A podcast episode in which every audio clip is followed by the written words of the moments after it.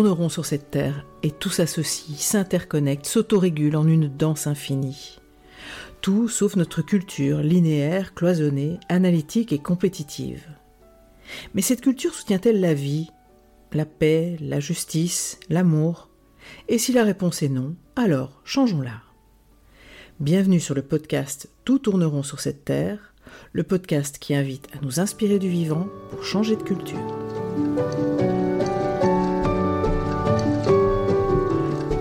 Suis Marine Simon, grande amoureuse du vivant et facilitatrice en intelligence collective et gouvernance participative.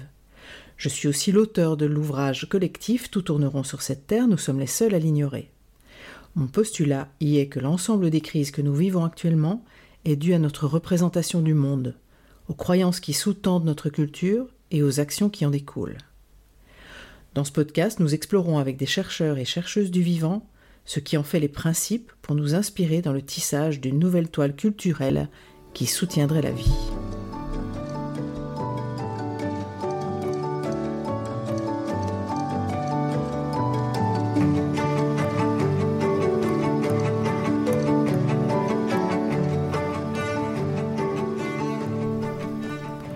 Gauthier Jappel et Hervé Covez, dans les deux épisodes précédents, nous ont invités à la curiosité et à l'émerveillement pour l'ensemble des autres espèces de la grande famille du vivant.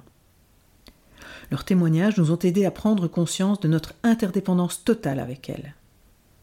Mais comment notre espèce, après s'être tant éloignée, par sa culture et ses modes de vie, des principes qui régissent la vie sur Terre, peut-elle retrouver le chemin de sa reliance à lui?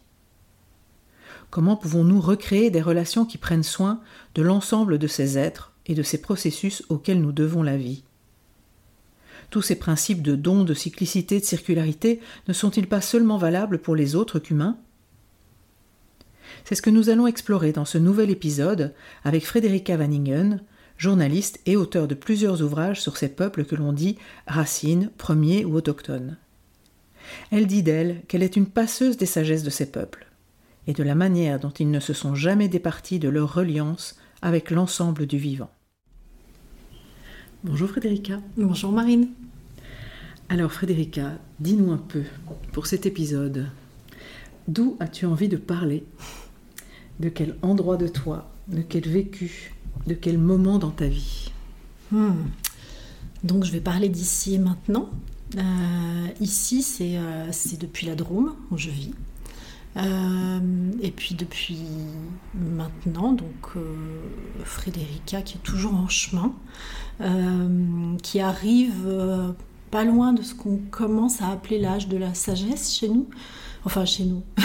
Nous, on dit les vieux, mais non, j'y suis pas encore. et c'est un chemin de, au départ journaliste, un chemin de quête de sens, vraiment de recherche de sens depuis, depuis toujours, depuis ma, ma toute prime jeunesse. Euh, essayer de comprendre dans quel monde je suis tombée. Euh, pourquoi les humains qui vivent fonctionnent comme ils fonctionnent. Il y a une recherche de ça très présente. Donc euh, un jour qui m'amène à devenir journaliste, parce que le journaliste, continue de s'interroger sur le monde qui l'entoure. Et puis, toujours cette recherche de sens à travers ce travail.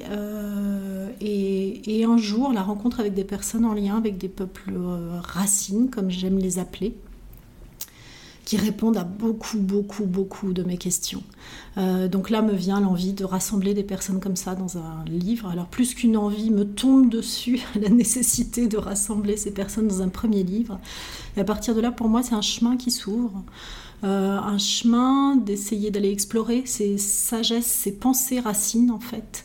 Euh, plus que d'aller rencontrer les peuples, hein, parce que pour moi c'est toujours important de préciser que en fait ces sagesses, ces pensées que d'autres ont rencontrées vraiment sur le terrain et ont su traduire auprès de nous. Pour moi, ce qui est intéressant, c'est quand on récupère toutes ces données qui viennent d'un petit peu partout dans le monde, eh bien, comment ça nous parle à nous, euh, les humains déconnectés que nous sommes devenus, et euh, comment ça peut nous aider à nous, remettre à notre place dans le vivant. Voilà, donc c'est depuis cet endroit-là que je, parle aujourd'hui en tant qu'auteur, euh, en tant que chercheuse, voilà, parce que je cherche encore, et, euh, puis en tant que passeuse quand euh, j'ai commencé à trouver quelques éléments à, à transmettre. Voilà.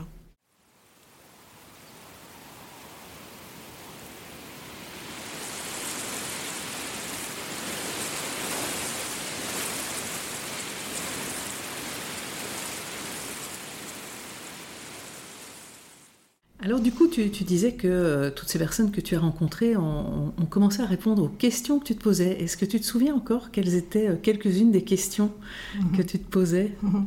voilà, pour La toute première, c'est qu'est-ce qu'on fait là hein? Qu'est-ce qu'on fait là? Euh, Qu'est-ce qui donne le sens ou l'impulsion à nos actions? Moi, j'ai eu la chance de grandir sur la ferme de mes parents, donc en pleine nature, dans le centre de la France.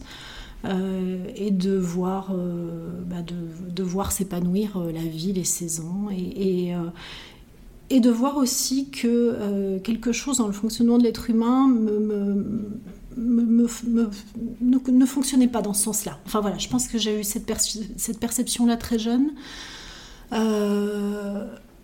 Bah, notamment beaucoup de questions autour de pourquoi autant de violence, pourquoi autant de guerre, pourquoi autant de, de, choses qui vont au-delà de nos capacités de régénération en fait. Voilà, ça je crois que je l'ai vu très tôt. Euh, voilà, j'avais la chance de vivre dans un environnement privilégié et de voir qu'à l'extérieur il y avait des gens qui étaient en train de se battre tout le temps, euh, mais de se battre pour vivre. Hein, même c'est pas uniquement se battre les uns contre les autres, juste euh, essayer de survivre là où bah, la vie ne semblait pas demander ça en fait.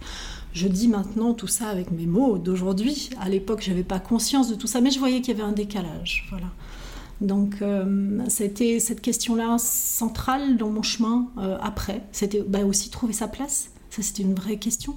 Euh, justement, qu'est-ce que dans, ce monde d'humains très, très déconnecté, comment on peut nous trouver notre place en essayant de rester connecté Alors la réponse, ça a été, je pense, ça a été mon chemin c'était essayer de me retrouver malgré ça pour essayer d'apporter quelque chose qui soit euh, des éléments de réponse à la question qui suis-je et quelle est ma contribution sur cette terre. Voilà, ça c'était les questions de sens fondamental. Merci.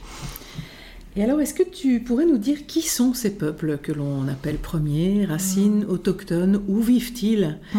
euh, Voilà, je pense que c'est important de le préciser pour euh, les auditeurs. Oui, alors euh, c'est intéressant de voir que bah, d'abord, ces gens-là sont des êtres humains avant toute chose. Des hommes et des femmes, donc, tu veux dire Et des, enfants Et des, jeunes et des vieux Absolument. Des, sociétés comme nous, hein, des gens qui vivent ensemble et tout ça, peut-être mieux que nous.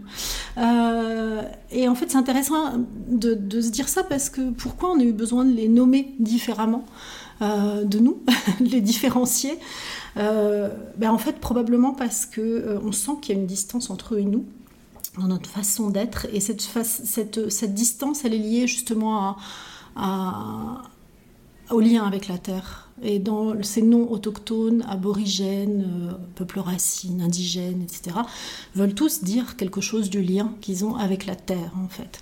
Donc même pour ceux qui ont été déplacés, même pour ceux qui euh, ne sont plus sur leur terre d'origine, parce que notre, euh, notre culture est allée les repousser dans les, les retranchements les plus difficiles à vivre, euh, même pour cela, leur société, leur culture qui continue de se transmettre est encore imprégnée de ce lien à la terre. Donc voilà. Euh, donc ce sont des gens qui, vivent en lien avec la terre, où qu'ils soient, euh, qui ont la conscience de faire partie du vivant, où qu'ils soient, et euh, bah, après, ils sont 370 millions d'après euh, d'après les recensements officiels euh, et répartis en 5000 peuples. Alors le nombre de langues, je ne saurais plus dire, mais il y en a encore plus évidemment. Et ils sont partout sur la planète en fait. Voilà, parce que c'était les humains des origines en fait. On était nous aussi, ces peuples-là. Et, ce qui est fabuleux, c'est de se dire qu'ils existent encore malgré ce qu'on leur a fait subir. Donc ça veut dire que leur culture a une sacrée capacité d'adaptation et de résilience. Euh, et ils sont encore là, et aujourd'hui, leur, euh, bah, leur, leur, façon d'être, leur pensée nous parle encore. Enfin, moi, c'est ce que j'ai découvert à travers ce chemin-là. C'est que non seulement ça nous parle, mais ça nous apporte euh, vraiment des, des, éléments d'information sur les voies qu'on pourrait commencer à, à ouvrir. Et donc, bah, c'est voilà, c'est précieux euh, d'avoir ces, peuples-là euh, encore là. Euh, je, dis parfois qu'ils sont les gardiens de la biodiversité de la pensée. Voilà. C'est-à-dire qu'on pense beaucoup à la biodiversité évidemment du, vivant dans la matière, mais on oublie le fait que peut-être il existe d'autres façons de penser chez les humains et qu'aujourd'hui, face à l'uniformisation galopante de la pensée, ben, là, on a vraiment euh, d'autres modèles, d'autres façons de, penser. Ça ne veut pas dire euh, aller euh, copier leur modèle, bien sûr que non, parce que ce sont des cultures, parce qu'on n'a pas grandi là-dedans.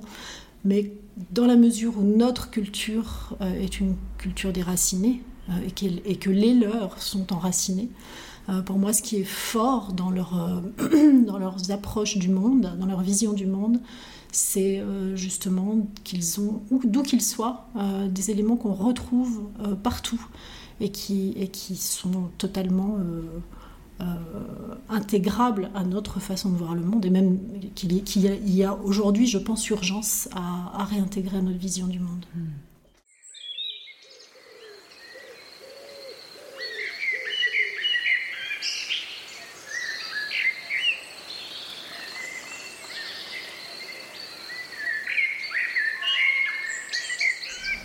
M'avait frappé, c'est effectivement de lire que ces peuples vivent euh, sur la planète en des endroits où la biodiversité est la plus riche.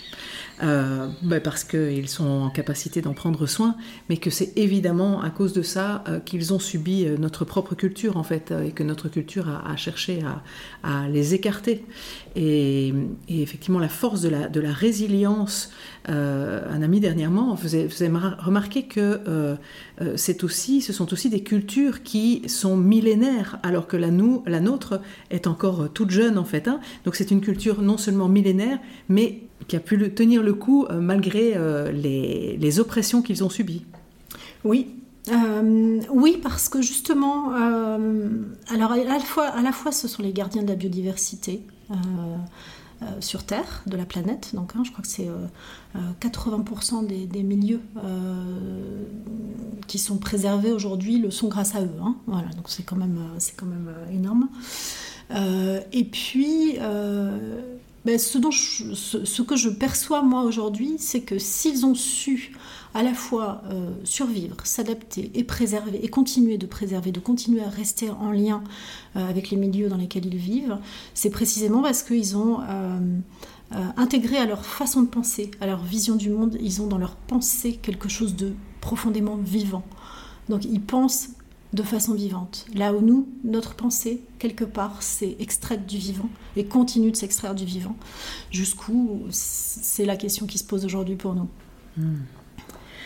J'ai envie de, partager pour, euh, pour poursuivre l'extrait d'un livre de Robin Wall Kimmerer, euh, qui est membre de la nation Potawatomi euh, du nord des, États-Unis et qui est aussi scientifique, et qui écrit un, livre magnifique qui hmm. s'appelle Tresser les herbes sacrées. Magnifique. Elle dit dans l'esprit des colons, la terre était propriété ou bien immobilier, capital ou ressource naturelle. Mais aux yeux de notre peuple, la terre est un bien commun, un tout. Identité, lien avec nos ancêtres, habitat de nos parents non humains, pharmacie, bibliothèque et notre subsistance. Une terre où nos responsabilités envers le monde étaient édictées et sacrées. Elle n'appartenait à personne. Ses ressources, entre guillemets, étaient dons et non marchandises. Aussi ne pouvaient-elles être achetées ni vendues. Les peuples amérindiens contraints de quitter leurs territoires ancestraux ont emporté dans leur exil leur vision du monde. Hmm. Alors moi, ce qui m'a frappé quand j'ai lu ton livre, le premier que tu as écrit euh, sur ce sujet, qui s'appelle Sagesse d'ailleurs pour vivre aujourd'hui, hmm. c'est euh, l'universalité de leur pensée, de, de, tous ces peuples qu'ils qu'ils vivent aux États-Unis, en Mongolie, en Australie, en fait, ils ont une représentation du monde et de leur place dans l'ensemble de l'écosystème qui est la même. Et j'ai trouvé ça vraiment extrêmement puissant. Et pour moi, ça a été euh, là où, dans notre culture, on cherche des solutions qui sont en général séparées les unes des autres, cloisonnées. Une solution pour euh, euh, la question de l'eau, une autre solution pour la question du changement climatique, encore une autre solution pour la question de l'agriculture. Euh, ce qui m'a vraiment touchée, c'est cette, euh, culture euh, universelle, profondément enchevêtrée à celle du vivant. Et je te propose de nous en parler. Hmm. Alors, je pense que si des anthropologues nous entendent, ils vont dire Ouh là là, mais non, c'est une immense diversité de cultures. Et oui, c'est une immense diversité de cultures. Mais, à l'intérieur de cette immense diversité de cultures, si on va chercher bah, ce qui nous touche, on se rend compte que précisément c'est ce que tu, viens d'évoquer, c'est-à-dire que euh, ce lien au vivant, ce lien à la terre, il est universel. Et c'est à partir de ce lien au vivant et de ce lien à la terre que se sont construits euh, leur culture. Euh, ce sont des cultures, c'est-à-dire euh, reliées à la terre, tout simplement. Et du coup, ça pose la question est-ce que nous avons encore une culture Parce que cette, ce lien, l'extrait que tu viens de nous lire là, il est, il est, il est édifiant parce que nous explique clairement que dans leur vision, la terre n'appartient à personne. Et J'irai un tout petit peu plus loin en disant même qu'ils ont la conscience que c'est eux qui appartiennent à la Terre et non pas le contraire. nous appartenons à la Terre. Notre corps appartient à la Terre. Mais nos pensées aussi appartiennent à la Terre et aux vivants. Et c'est là où je trouve que c'est vraiment intéressant. Enfin, leurs visions du monde sont vraiment intéressantes et leurs cultures sont vraiment intéressantes parce que euh, elles viennent nous dire euh, j'ai pas une pensée déconnectée, j'ai pas une pensée qui m'appartient, je suis pas libre de penser tout ce que je veux comme je veux, d'imaginer ce que je veux, d'être complètement déconnecté de la Terre. Parce qu'à un moment, ça me reviendra. À un moment, la Terre me rappellera que je fais partie d'elle. Et c'est probablement que quelque part en ce moment, on est en train d'arriver à ce point euh, où la Terre nous rappelle que nous faisons partie d'elle et qu'il est temps que notre pensée aussi se remette à l'intérieur de ce schéma-là. Donc ça veut dire revoir autrement notre façon d'être, revoir autrement notre façon de penser, d'où la responsabilité dont elle parle tout à l'heure. Le mot responsabilité qui, intervenait, c'est que euh, nous avons une attitude qui consiste à essayer de nous émanciper euh, du vivant.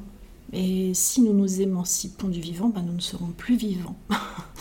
Donc il y a vraiment euh, quelque chose dans notre pensée à retravailler pour nous remettre dans les schémas du vivant. Et, ces cultures-là ont des clés pour ça, pour, euh, pour apprendre à, repenser vivant, pour apprendre à nous remettre en lien selon des principes et des lois du vivant, euh, pour arriver à refonctionner ensemble comme des, comme des vivants avec d'autres vivants, et donc bien sûr en relation avec avec tous ceux qui, partagent euh, bah, cette, cette, cette mer, euh, cette mer dans laquelle nous, baignons en fait. Hein.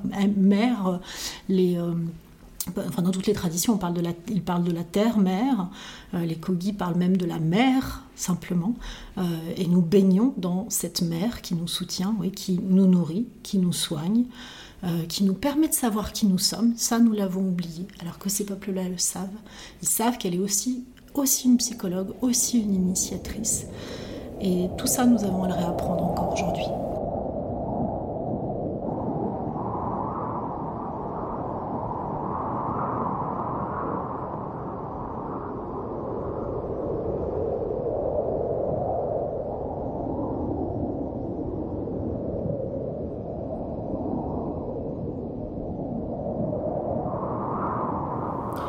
Oui, quand tu parles de ça, moi, il y, a une question qui me viendrait, euh, qui dirait euh, et quoi? Et on n'a pas le libre arbitre euh, Et en tant qu'espèce supérieure, on peut pas, on peut pas faire les choses comme on l'entend. Et finalement, je me, je, je, je me dis qu'en fait, l'invitation de ces peuples, en fait, nous, comme on a, comme on a voulu euh, sentir, vivre, incarner profondément qu'on avait le libre arbitre et que de toute façon on avait la science et on avait euh, la technique et on avait la force, etc. Euh, on pouvait être au-dessus, mm. mais ça, ça nous force à lutter contre, en fait, à maintenir, à essayer de maîtriser, à essayer de, maintenir le pouvoir sur, sur le vivant, qui est quand même non seulement plus ancien, mais plus, plus élaboré que, que, nous, plus complexe que nous. Et, et finalement, j'ai l'impression, en tentant d'en dire ça, c'est que finalement, la liberté, euh, que peut-être vivent ces peuples, c'est justement de danser dans les pas du vivant. C'est la liberté d'emboîter le pas. C'est la liberté de connaître et d'aimer et de, du coup de danser en harmonie avec ce vivant. Mm. Euh, cette liberté-là est beaucoup plus enviable. Elle ne, elle, euh, elle, permet de sortir de la lutte contre. Mm. Elle permet d'être dans le mouvement avec. Elle permet d'être libre en fait. elle permet d'être vraiment libre. Parce que finalement, nous sommes des cultures du contrôle. justement tout ce confort que tu évoques, les, tout ce qu'on met en place pour, pour ne pas subir ben, le vivant tel qu'il peut nous paraître nous échapper ou parfois rude parce que oui euh, parfois enfin voilà quand il fait froid il fait froid euh, notre planète n'est pas un paradis partout donc il y a quand même effectivement des, des espaces où euh, on a besoin de se protéger tout est, enfin tout être a besoin de se protéger qu'il soit humain ou pas hein. mais peut-être qu'on est allé un petit peu loin nous dans, dans le besoin de contrôle et on l'a c'est à dire que euh, là où, euh, chez ces peuples, c'est intéressant de voir qu'effectivement, ils dansent avec ce qui est. C'est, euh, un, des exemples que me donnait par exemple Kim Pash, qui, connaît bien les Premières Nations du Yukon, hein, au nord du Canada.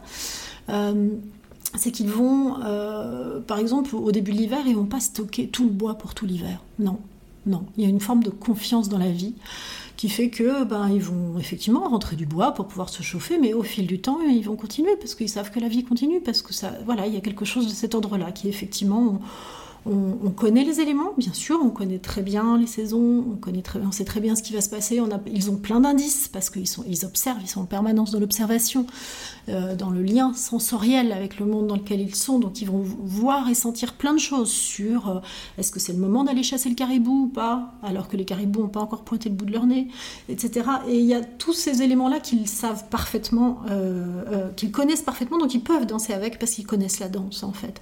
Alors que nous, on s'est coupé de la danse, on a dit on arrêter, on va arrêter de danser. Euh, on va se prévoir un bel espace bien chaud pour rester au chaud tout l'hiver, etc., pour prévoir les récoltes sur des années.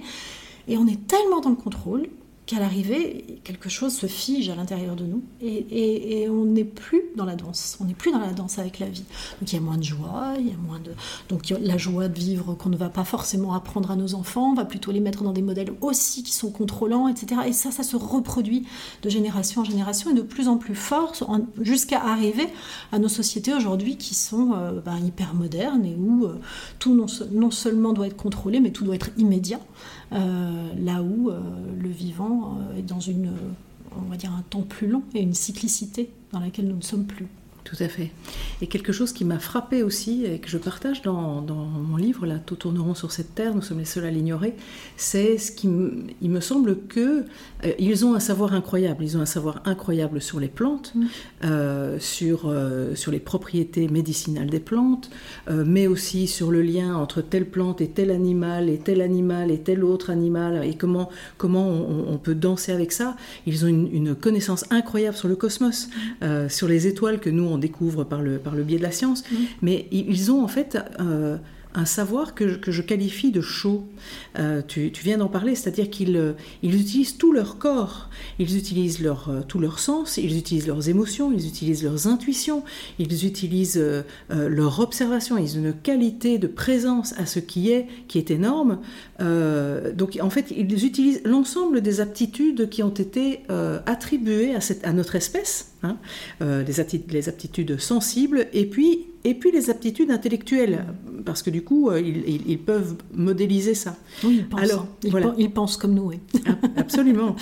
Alors que nous, on a ce que j'appelle plutôt un savoir froid, c'est-à-dire qu'on a énormément de connaissances, euh, mais très intellectuelles, très mentales, très théoriques, avec une très grande difficulté à passer à l'action derrière. En fait, eux, euh, d'après ce que j'ai pu observer en, les, en, en fréquentant certains et puis en lisant ton livre, une prise de conscience euh, et une, une, prise de connaissance entraînent une mise en action. Et nous, alors, euh, pour le moment, je trouve que c'est vraiment euh, intéressant à observer, c'est qu'on a un tel foisonnement de connaissances et une incapacité à passer l'action. Hein. Il suffit de voir mmh. voilà, ce qu'a donné le deuxième rapport alarmiste du GIEC. Euh, le peu d'écho euh, que ça, et puis, et puis en fait ça fait des années qu'on sait qu'on va dans le mur et, euh, et aucune action en proportion qui soit proposée.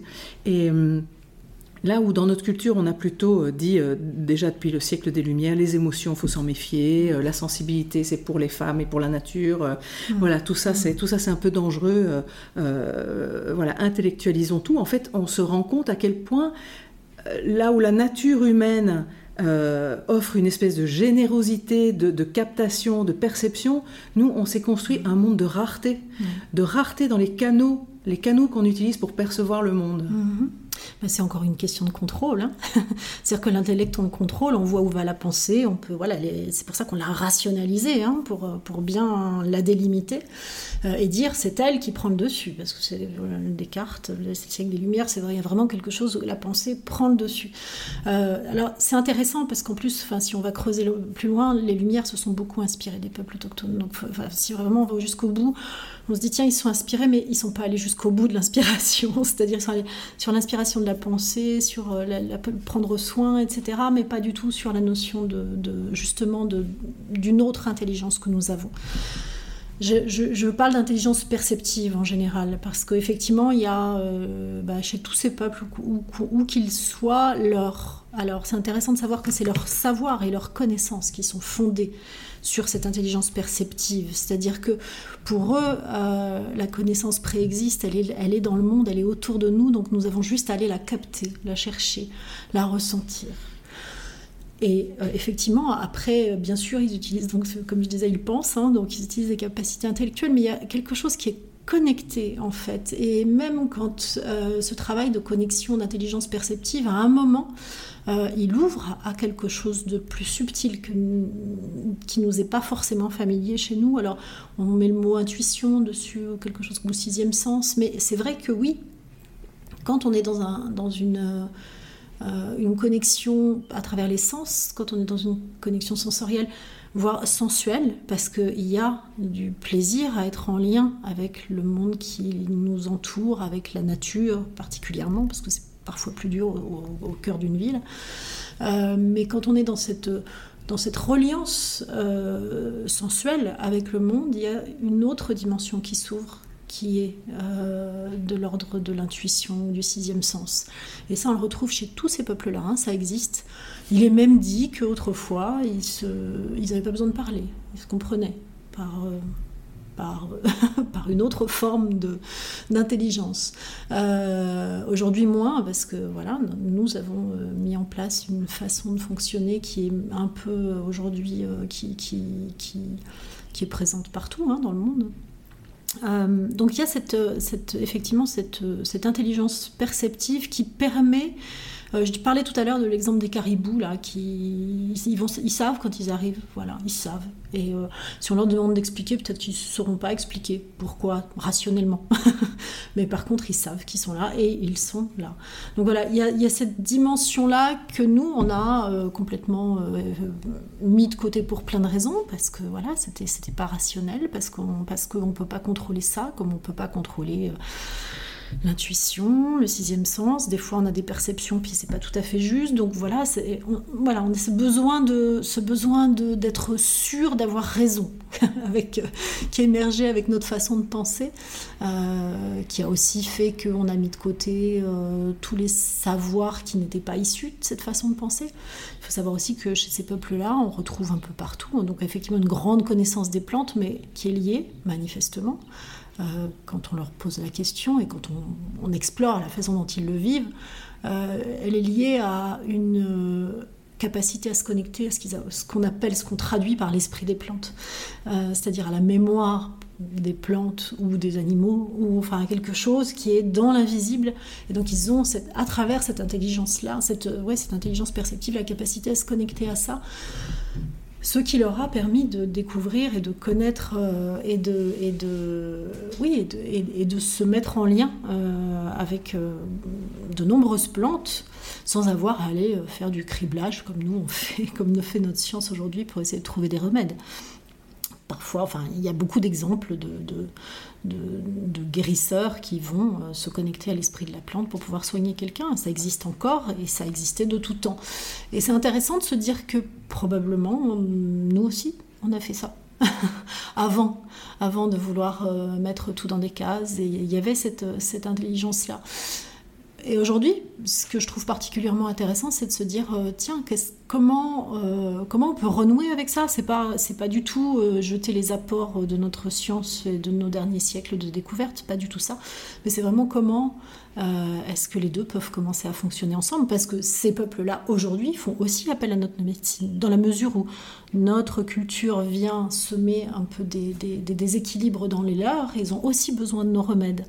Euh, et, donc, et réciproquement, ça peut être intéressant qu'on aille chercher cette autre façon de se connecter, euh, d'être en lien avec le, avec le, vivant euh, qui nous montre encore aujourd'hui. Hmm, oui, je pense qu'effectivement, ce qui est probablement très souhaitable, c'est une nouvelle alliance en fait hein, hmm. entre ce sensible euh, la partie sensible et la partie intellectuelle, rationnelle, euh, la partie euh, perceptive, la partie plus, plus corporelle et l'esprit, voilà, et de, cesser d'être dans un, dans un, monde dichotomique, voilà, et de, de polariser les choses, parce que finalement le vivant lui, quand on l'observe, il ne fonctionne pas comme ça. Donc, euh, tant qu'on se maintiendra dans cette, euh, dans cette pensée dichotomique, on ne pourra pas entrer dans son pas de danse, sauf que, comme lui, son pas de danse, il est circulaire. Mmh. Comme tu le rappelais au début de l'épisode, bah, il nous renverra une réponse circulaire. Mmh. Et ça, c'est encore une, une chose qui m'a vraiment frappé chez ces peuples, c'est à quel point ils se sentent responsables de, euh, de leur environnement, de, l'endroit où ils vivent et de la terre jusqu'à la septième génération. Et j'avais cherché, je m'étais, demandé, je m'étais questionné sur pourquoi jusqu'à la septième génération. Peut-être tu auras une autre, une autre réponse. Moi, ce que j'avais trouvé, c'était le fait que ces peuples sont conscients que effectivement la Terre elle fonctionne de manière cyclique et que le cycle revient toujours mais avec un effet retard mm. et que l'effet retard d'une action menée aujourd'hui peut effectivement se ressentir jusqu'à la septième génération.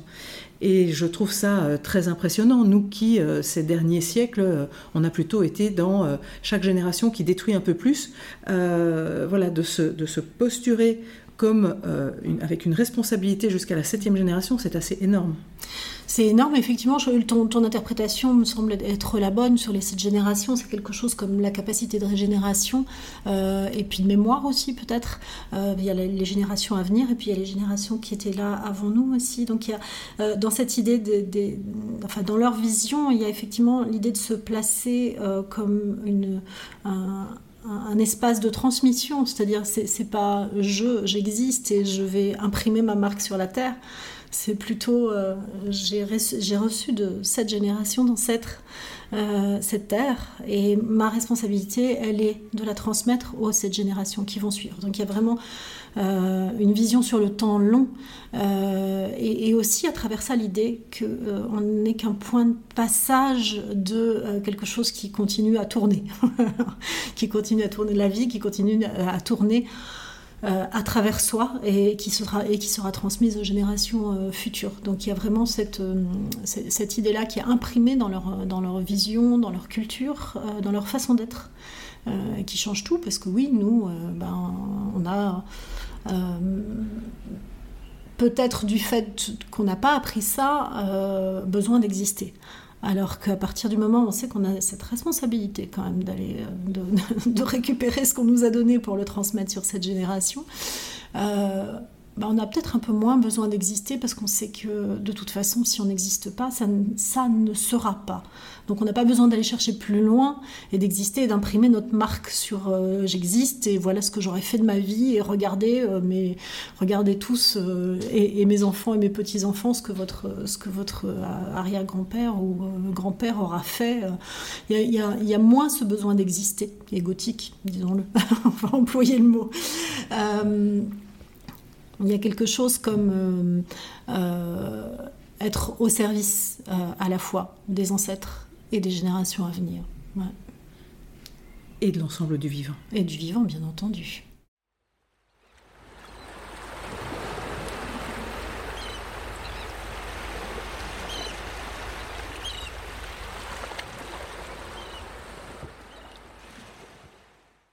Alors, est-ce que tu peux me dire comment cette, cette vision du monde, où euh, ils, se, voilà, ils se sentent ils, euh, appartenir à l'ensemble du vivant, c'est une vision systémique, non séparée, interconnectée, avec une relation intime entre l'ensemble des règnes et des espèces, mais aussi avec l'invisible. Comment est-ce qu'ils traduisent ça dans leurs règles sociales, dans leur manière de vivre ensemble, mais aussi dans leur spiritualité? Est-ce que tu aurais quelques exemples à nous partager Quelques beaux récits? Hmm. Ben, On retrouve euh, l'idée, par exemple, euh, d'avoir des, liens entre les humains et les animaux un petit peu partout. Hein. Euh, en Amérique du Sud, il y a plein de peuples qui parlent de grands-tantes, de cousins, d'oncles, etc. pour les animaux. C'est-à-dire qu'ils se considèrent faire partie de la même famille, en fait. On retrouve ça chez les Kogi, qui ont des clans associés à des animaux. Les aborigènes d'Australie, bien sûr, ils ont des, liens directs avec un ancêtre animal. Euh, donc ça, on retrouve cette idée-là partout. Et chez ces peuples, souvent, faire partie d'un d'un clan animal, c'est pas juste une étiquette, c'est vraiment euh, vivre comme l'animal, c'est parfois ne pas le manger, c'est tout connaître de l'animal, donc c'est aussi le sauvegarder, c'est aussi euh, connaître toute sa vie et faire en sorte que euh, les écosystèmes puissent continuer à être en équilibre grâce à cette connaissance. Donc c'est à la fois spirituel d'une certaine façon, mais ça se traduit complètement dans la matière. Euh, et puis, bah, il y a aussi cette idée, on retrouve ça dans, pas mal de traditions amérindiennes et aussi en Mongolie, euh, en Sibérie, euh, d'être en lien par l'esprit, donc au niveau spirituel, avec des animaux. chez les, les Lakota disent le monde est déposé en nous. Euh, c'est-à-dire que dans notre esprit, quelque chose que on pourrait aller chercher en, passant par l'intérieur de soi, euh, le monde entier existe, il est là. Et dans ce monde-là, il y a des formes, et, ce sont les mêmes formes que celles qu'on voit à l'extérieur. Donc c'est des formes animales, c'est des formes végétales, c'est des formes minérales. Euh, et, euh, ces, éléments-là, ils sont tous en nous, et on peut rentrer en relation avec eux d'un point de vue spirituel. Euh, et rentrer en relation avec eux d'un point de vue spirituel, c'est aussi prendre conscience de leur existence dans le monde extérieur. Et en fait, ça raconte quelque chose, c'est que pour eux, le spirituel n'est pas détaché de la matière, au contraire. si j'ai, je sais pas, je vous dis ça au, hasard, si j'ai comme animal euh, totem euh, ou allié ou, ressource selon les traditions, euh, aller au hasard un ours. Et que je rencontre un ours dans la vie, il viendra me raconter quelque chose autant que l'ours que je rencontre dans un espace spirituel. Et tout ça est relié en fait. Il n'y a, pas de, a, a pas de séparation en fait entre le, spirituel et le matériel. Donc la façon dont je veux me mettre en relation avec le monde spirituel à l'intérieur de moi va faire émerger euh, le monde euh, extérieur, matériel, et, le monde matériel va venir me raconter des choses sur ce que je dois savoir dans le monde spirituel. Donc c'est une interrelation permanente en fait entre les deux, et il n'y a, pas de, a pas de séparation. Donc forcément, dans cette vision-là du monde, euh, on ne va pas euh, abîmer euh, le monde extérieur. On va, si on va prélever un animal pour le manger, par exemple pour nourrir sa famille, ben, il y aura la conscience que c'est un don que l'animal nous fait, donc on va lui faire un, contre-don, une offrande, on va faire quelque chose pour marquer que oui, dans ma conscience, je sais que ce don que tu m'as fait, un jour, je le rendrai d'une façon ou d'une autre. Voilà. Donc, et ça amène la conscience de faire partie du vivant et de faire partie des cycles du vivant. Donc tout est relié. Oui, finalement, ce que tu, ce que tu évoques, euh, euh, je trouve qu'on peut le vivre euh, quand, quand, le printemps arrive. Euh, qu'on sort de l'hiver, que ça fait des mois qu'on euh, est couvert de, pulls, euh, qu'on des, nos, chaussettes, nos, écharpes, et qu'on a ces premiers rayons du soleil, ces premiers rayons du soleil qui nous font nous donner envie de nous installer à une terrasse, et qu'on sent ces premiers rayons du soleil, on peut vraiment sentir qu'on est un peu comme une fleur. Hein. on peut sentir à l'intérieur de nous qu'on est aussi des êtres euh, qui appartenons à cette planète, qui avons besoin de, ce soleil. Euh, et ça, je pense que c'est des, tout petits, euh, des toutes petites traces qu'on a encore dans nos vies ici et que l'on peut reconnaître quand on plonge dans l'océan, quand on tous ces tous ces, moments où on a on a le plaisir d'être avec ces éléments. et finalement, ces peuples, ils, ils, ils poursuivent le chemin avec, avec tous ces, tous ces, ces, êtres ou ces, ou ces, éléments jusqu'à les connaître finement et, mm. et, et, aller voir en quoi euh, ils, euh, ils, peuvent leur, leur donner des messages, leur, leur donner une lecture d'un de, de, événement ou autre. Et, et puis finalement, si, si, on poursuit avec notre, notre pensée rationnelle, ben on sait que nos corps sont faits de plus de 80% d'eau, mm que finalement nos os sont faits de calcium comme les roches. et donc, ce n'est absolument pas une hérésie de dire ben, l'eau est en moi comme elle est à l'extérieur et la roche est en moi mm. comme elle est à l'extérieur, en fait. Hein, c'est notre pensée qui a voulu séparer. Notre pensée a séparé alors que notre corps est notre terre. La, nous, enfin, voilà, la première terre que nous habitons tous les jours, c'est notre corps. Ça, c'est le point de vue matériel, mais si on va au-delà dans la perception de ces peuples, il y a quelque chose qui, qui va au-delà de la matière euh, séparée.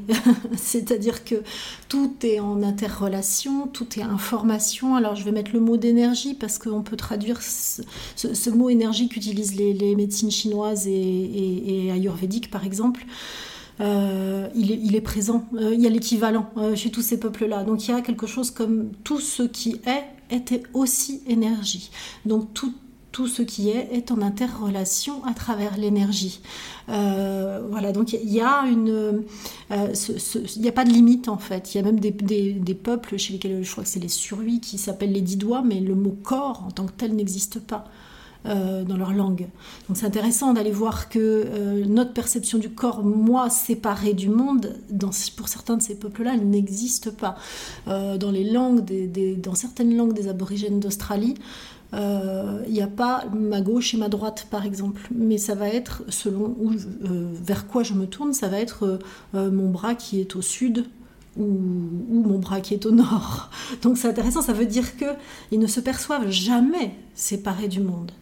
C'est énorme. Quand on imagine ce que dans la pensée ça peut vouloir dire, euh, c'est que nous sommes le enfin nous, là ça veut dire être le monde, nous sommes le monde, mais vraiment euh, jusqu'à, jusqu'au cœur de nos cellules. quoi.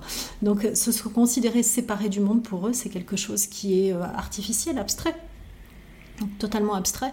Et peut-être que le fait que notre pensée ait créé ce concept abstrait d'être séparé du monde fait qu'on s'en sépare de plus en plus aujourd'hui.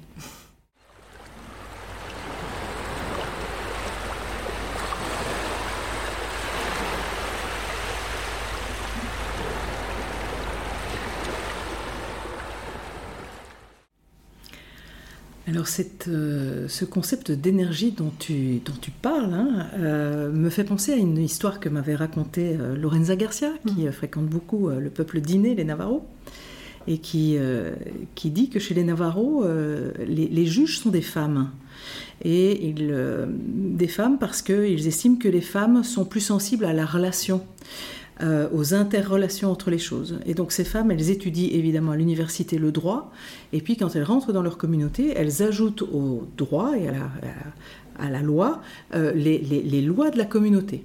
Et que lorsque quelqu'un euh, réalise une, exaction, un vol, euh, un meurtre ou autre, bien sûr cette personne est arrêtée et mise en prison, mais que euh, ce qui va se passer, c'est qu'on va réunir l'ensemble de sa communauté pour essayer de comprendre ensemble et systémiquement, parce que pour eux, quand quelqu'un est malade ou quand quelqu'un a un souci comme celui-là, ce n'est pas la personne seule qui est en cause, mais c'est un symptôme qui sort par un membre de la communauté. Et donc, euh, euh, cette personne en prison va, être, va, vivre plusieurs séances comme ça, que l'on appellerait ici euh, approche systémique, hein, avec l'ensemble de sa communauté, pour comprendre à quel moment dans son histoire il a perdu le lien avec ce que les dîners appellent ozo, qui est la, l'harmonie, et il va pouvoir faire des rituels, des huttes de sudation, il va être suivi par un chaman pour essayer de réparer ce lien déchiré et que euh, là où ça va encore plus loin, c'est que euh, il va y avoir aussi sur le lieu de l'exaction un nettoyage énergétique, il va y avoir un rituel pour éviter que un tel acte se reproduise au même endroit. Et ça, je pense que nous, si on, on connaît tous comme ça des endroits, euh, il y a par exemple des endroits, des magasins qui n'en finissent pas de changer d'enseigne. Tous les six mois, tous les ans, tous les ans et demi, changent d'enseigne. Euh, ou des lieux où on se sent mal, euh, voilà, où on ne peut pas rester dans une maison, on arrive dans une maison, un appartement, et on a appris que cette, maison ou cet appartement a connu une multitude d'occupants. Parce qu'il y a quelque chose qui, y a quelque chose qui énergétiquement qui, nous rend, euh, nous rend mal à l'aise. Euh, voilà. Et la grande différence, c'est qu'eux en font quelque chose, et nous, en général, on n'en fait rien. On a même peur d'en parler. On a peur euh, d'être pris pour un marginal, quelqu'un qui a des idées farfelues. alors qu'effectivement, je pense que ce vivant, il se construit bien dans le visible et l'invisible et le profondément énergétique. Oui. Mm. En effet, enfin, même qu'on y croit ou qu'on n'y croit pas, euh, euh, dans, ces espaces-là où euh, il a pu y avoir effectivement ce que j'appellerais une disharmonie, hein, pour utiliser un mot large, remettre de l'harmonie, ça, semble être euh, ben, le, voilà, le, moyen de, en tout cas de remettre du mouvement pour que l'harmonie puisse, revenir. Ça semble logique, enfin c'est presque, presque rationnel comme, comme, comme pensée. Euh, c'est vrai que chez nous, en fait, on met ça sous le tapis, on ne veut pas le voir, on veut même pas y penser, et, surtout on se dit, oulala, là là, si on remue quelque chose qui s'est passé, ça va, être, ça prendre des proportions pas possibles. Mais parce que, encore une fois, c'est probablement une question de, peur de voir les choses telles qu'elles sont ou telles qu'elles ont été. Alors que chez ces peuples-là, il y a quelque chose d'intéressant, c'est quand justement on vit quelque chose comme une expérience traumatique, on va au contraire euh, la partager, en parler dans, un groupe, hein, sécurisé bien sûr, mais euh, donc euh, entouré par le chaman ou par des choses comme par des, personnes, des sages ou des hommes médecine, mais on va on va regarder le problème, effectivement. On va regarder le problème. On va pas faire comme s'il n'existait pas et vite passer à autre chose. Euh, au contraire, ça va être euh, le, chez les, alors chez les, Bushmen, il y, a, cette histoire que, je raconte dans mon dernier bouquin sur la, sur la connexion à la nature. C'est euh, quand ils vivent une expérience traumatique, quelle qu'elle soit, un accident ou quoi, le soir ils vont se réunir autour du feu, ils vont raconter, raconter, raconter, jusqu'à, ils vont même le, le, mimer, ils vont le revivre, etc., jusqu'à ce que ils puissent rire autour de, cette, de, ce qui s'est passé. Et là, à ce moment-là, il y a quelque chose qui fait qu'il y a une guérison collective et que le traumatisme, ne va pas s'installer. Chez nous, euh, on n'en parle pas, on le garde chacun à l'intérieur de soi, donc on est tous avec nos, nos, souffrances et nos blessures, euh, et, alors, que, euh, alors que collectivement, le fonctionnement des humains fait qu'il y a une possibilité de, y a une possibilité de, de guérison collective. Euh, voilà. Et chez nous, dans un système individualiste où on se voit chacun séparé, encore une fois, euh, on a tendance à, dire ok, ça c'est ton problème, ça t'appartient, euh, rentre chez toi et gère-le, ou mm. va chez le psy et gère-le, mais surtout ça ne m'appartient pas à moi non plus. Alors que tous les problèmes humains nous appartiennent à tous en fait.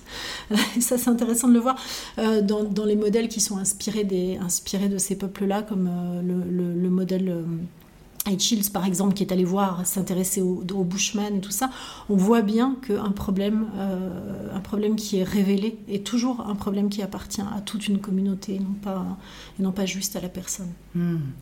Oui, oui, et puis tu, tu, tu dis qu'effectivement, nous, on, a, on en a peur, donc on met sous le tapis, mais ce que je vois aussi, c'est que culturellement, on n'en a pas la grammaire, On n'a pas, les outils pour les regarder, on n'a pas les outils pour les traiter, on n'a pas les outils pour les accueillir, pour les transformer. Et voilà, moi, ça, me, ça me fait naître une tristesse, une espèce d'appauvrissement euh, de la culture, alors qu'effectivement, tu disais que nous aussi, par le, passé, ben oui, on a été celtes quand même à un moment. Euh, notre culture celte était euh, tout à fait similaire à, cette culture des peuples que l'on observe aujourd'hui.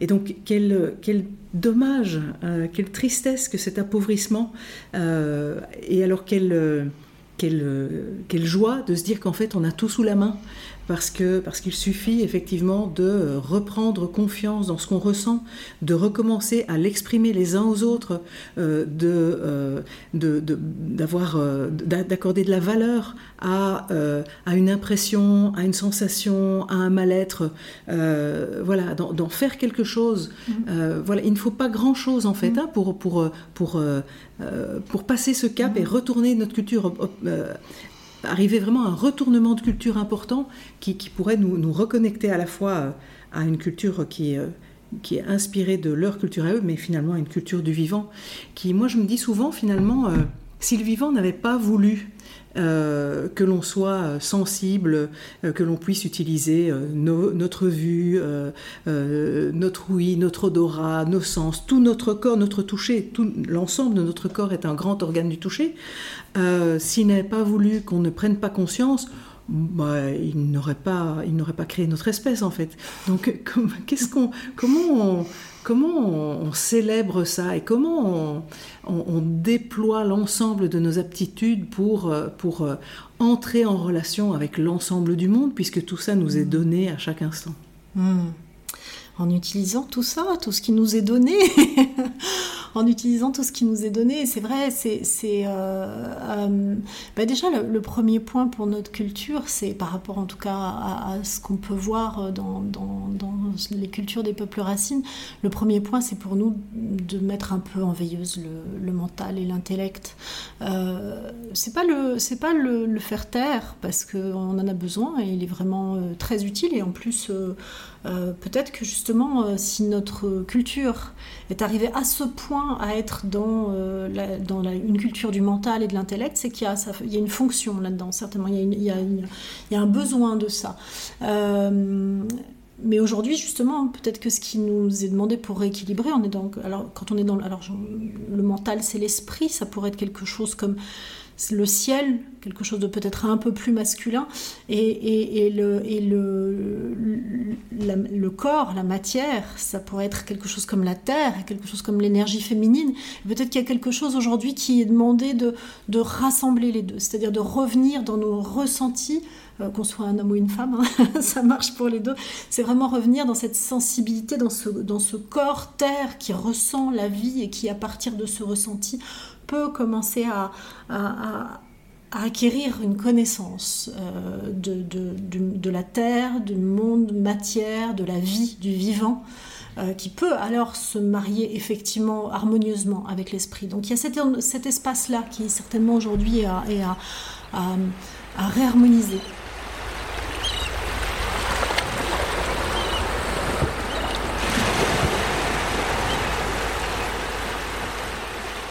Que tu dis me fait penser à Annick de Souzenel, psychothérapeute et théologienne, spécialiste de, la Kabbale, euh, quand elle parle d'Adam et Ève.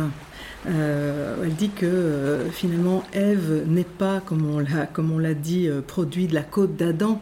C'est une mauvaise traduction, mais que Ève est la, le côté d'Adam, est son âme, l'autre côté de l'Adam, c'est-à-dire de, de l'homme, de, de, de l'humain, mmh. et que finalement le rôle d'Adam, c'est toute sa vie, c'est d'aller découvrir et, et recréer une relation avec son Ève, c'est-à-dire mmh. avec son âme, et de, pouvoir, euh, de pouvoir euh, créer de l'harmonie et de, de, vivre ensemble. Voilà. Mmh. Et puis ce sujet d'Adam et Ève et du masculin et du féminin m'amène à, à, te demander comment c'est dans ces peuples la relation masculin-féminin, homme-femme. Mmh. Euh, voilà, est-ce que la prendre soin du vivant est dévolu à un rôle plutôt qu'à un autre voilà, est-ce que tu mm. vous en parler? Euh, Alors, il y a de multiples cultures, donc il y a de multiples modèles, bien sûr.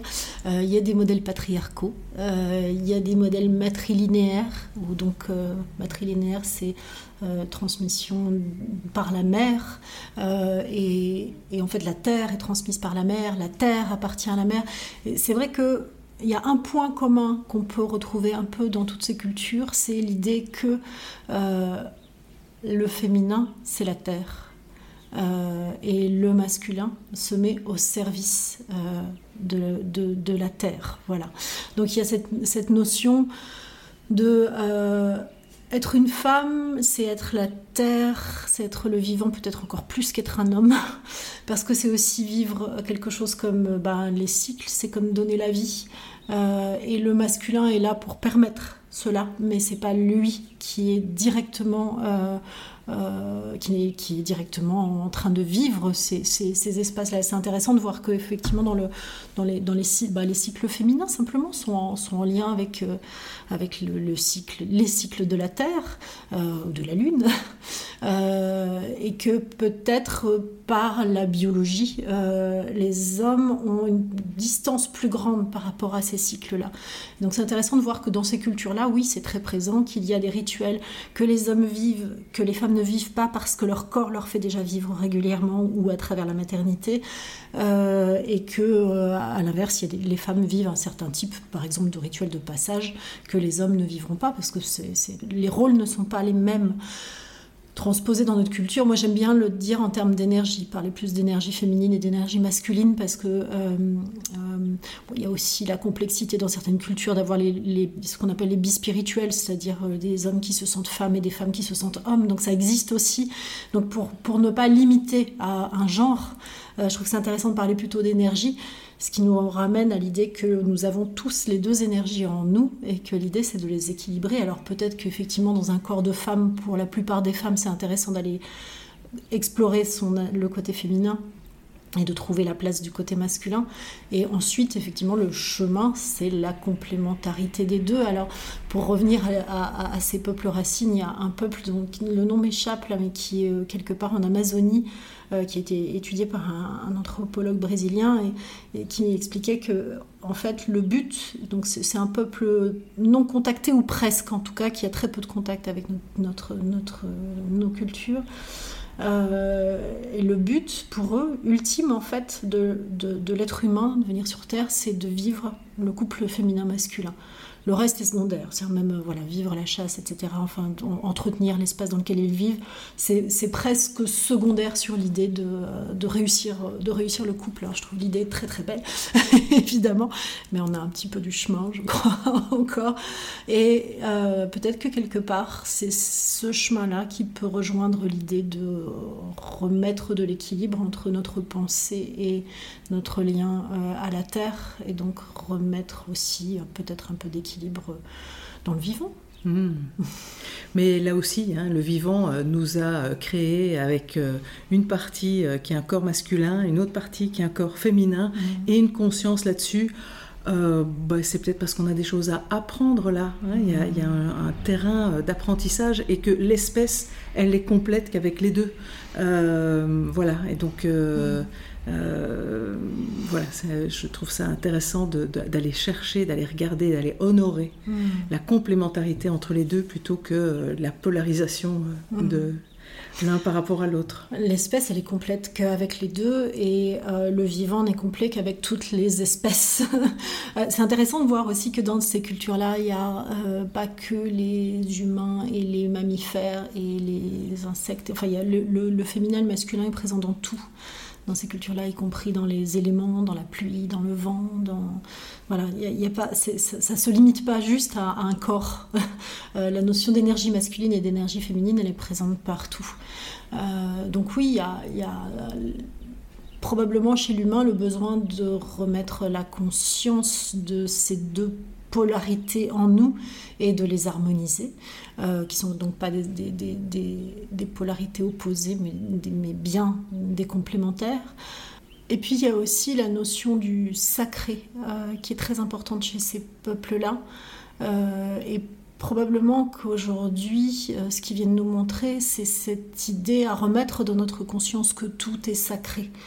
là où nous voyons le sacré enfermé dans un espace euh, religieux ou de cérémonie, pour eux tout est sacré. Alors il y a des espaces plus sacrés que d'autres, mais tout est sacré. Donc c'est dans cette euh, notion aussi de, réunion du féminin et du masculin, il y a probablement quelque chose de sacré à réintégrer. Oui, et quand tu parles de ça, ça me rappelle mon chaman euh, du nord du Canada avec qui j'ai pas mal cheminé. Hein issu d'une tribu euh, Chippewan Cree, qui disait euh, Toutes les religions du monde tendent à prouver que Dieu nous aime. Mais moi, quand je sens la chaleur du soleil sur mon visage, quand je sens la caresse du vent, je sais que Dieu m'aime. Hmm. C'est l'idée de la terre-mère, hein. c'est vraiment qu'on retrouve chez tous ces peuples-là, c'est cette, cette vie, cette terre qui nous aime profondément, qui nous permet d'être qui nous sommes. Et en fait, peut-être qu'aujourd'hui, la, question, et ce que nous montrent les peuples racines, c'est quelque chose comme ça, c'est reconnaître, euh, ouais, reconnaître ce lien euh, euh, et rendre cet amour, tout simplement. Tout à fait. Alors en préparant ce podcast tout à l'heure, euh, on parlait de différence entre notre conscience dans notre culture et, la leur. Et ben, au bout de, cette, de ce partage-là, j'ai l'image qui me vient, euh, c'est un peu comme si nous, euh, les Occidentaux, nous vivions avec une espèce de, boule de verre là autour de notre tête, euh, qui est un peu comme un écran où on se projette des trucs pas complètement réalistes, et que eux, quand j'ai quand je t'entends, hein, l'image qui me vient, c'est qu'ils circulent sans, sans cet aquarium autour du mental, en fait, en prise directe, mmh. en conscience directe. Euh, voilà, je ne sais pas ce que ça évoque pour toi. Euh, ouais, c'est un, une autre, toute autre façon de penser, c'est clair. C'est une autre façon de penser en fait. Hein. C'est une autre pensée qu'il nous propose. Euh, et, d'ailleurs, vivre des expériences euh, avec ou à travers les, les, approches que nous proposent ces peuples-là aujourd'hui, c'est quelque chose comme désapprendre. Et désapprendre, c'est sortir de cette bulle de verre là qu'on a effectivement autour de notre pensée qui est déconnectée pour revenir dans un, dans un lien euh, réel au vivant. On peut tous le faire, on n'a pas besoin d'aller euh, vivre auprès d'un peuple autochtone ou qu'il soit pour, pour vivre ça parce qu'en fait on a tout comme on le disait tout à l'heure, on a tout à disposition. Notre, notre corps est fait pour ça. Donc c'est vraiment juste aller remettre notre corps au contact du monde et puis, euh, et puis, et puis désapprendre. Apprendre à désapprendre. Parce que voilà, il y a quelque chose comme ça. Euh, c'est pas tout au contraire, parce que précisément dans la pensée de ces peuples-là, il y a l'idée que euh, la vie est mouvement. Donc oui, bien sûr, euh, on ne peut percevoir le mouvement que quand on met notre corps au contact du mouvement, mais la vie est aussi structure. Donc c'est là où effectivement l'esprit a quelque chose d'important à, à, mettre en place, euh, mais c'est pas rigide en fait. Voilà, il y a quelque chose comme être au cœur de soi-même, savoir qui je suis, et ça c'est tout un chemin. Et à partir de là, euh, effectivement, on peut euh, commencer à danser avec le mouvement de la vie. C'est tout un chemin. C'est un mmh. chemin de vie qu'il nous propose. Et du coup, euh, je clôturerais bien en, partageant le fait que je pense qu'une autre différence entre eux et nous, c'est la gratitude, c'est honorer euh, voilà, c'est honorer ce vivant et que ça, euh, c'est à notre portée à tout moment. Hein. Mmh.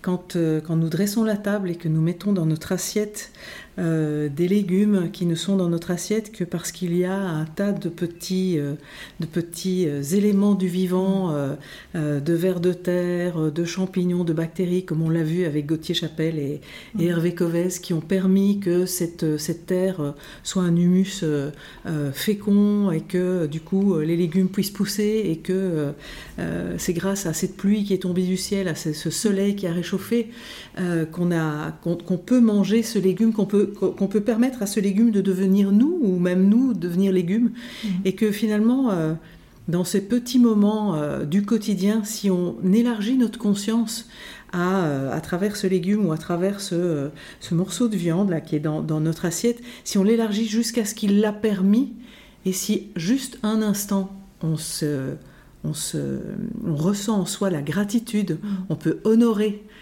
que ce soit là, moi je pense que on, on se, met doucement euh, sur le bon chemin? Absolument, la gratitude c'est quelque chose qui est presque une seconde façon d'être, euh, une seconde peau pour euh, chez ces peuples-là. Euh, je parlais tout à l'heure de l'offrande.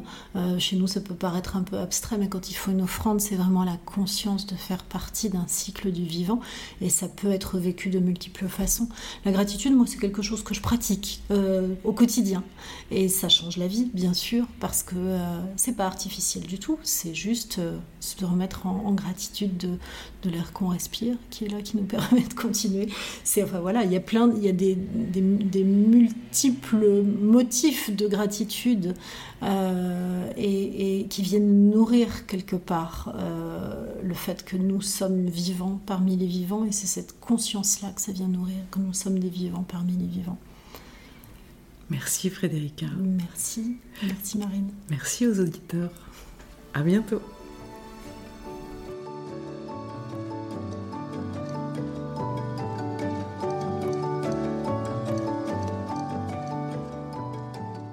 Avec Frédérica, nous avons exploré en quoi la perception du vivant des peuples que l'on dit racines, premiers, diffère de la nôtre. comment ces hommes, ces femmes, ces enfants considèrent notre place d'espèce au milieu de toutes les autres espèces, et non pas à part ou au-dessus. Comment ils vivent avec l'ensemble de leur être, le mental, mais aussi les émotions, les sens, leur lien à cette planète qu'ils appellent Terre-Mère. De quelle manière notre culture déracinée pourrait s'inspirer de la leur, profondément enracinée, imprégnée de leur appartenance à la Terre. Nous avons découvert aussi que les notions de féminin et de masculin constituent pour eux les deux faces d'un tout indissociable et sacré. Dans l'épisode suivant, je vous propose d'approfondir le thème de la première saison de ce podcast, ce vivant dont nous sommes, en explorant ce qu'il a prévu justement pour nous, et en particulier pour ce miracle du développement d'une vie nouvelle au creux du ventre des mammifères dont nous faisons partie en quoi les cycles, les rythmes, la manière dont le vivant a fait le choix d'évoluer par le biais des interrelations, en quoi la vie et la mort dansent entre elles ici-bas, et en particulier dans la vie et le corps des femmes. Comment notre culture accueille cela?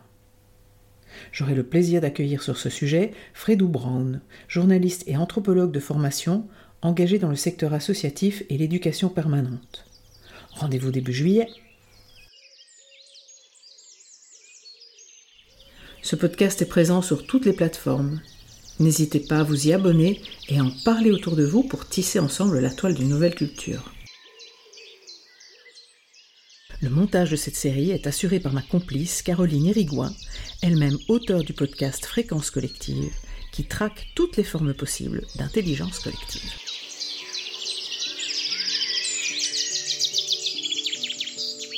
Je remercie la fondation belge Key Green, créée en hommage à sa fondatrice Arlette de Tombeur, pour le soutien financier dont bénéficie ce projet. La mission de la fondation est de contribuer à la transition écologique en soutenant des projets qui encouragent de nouvelles pratiques respectueuses des hommes et de l'environnement.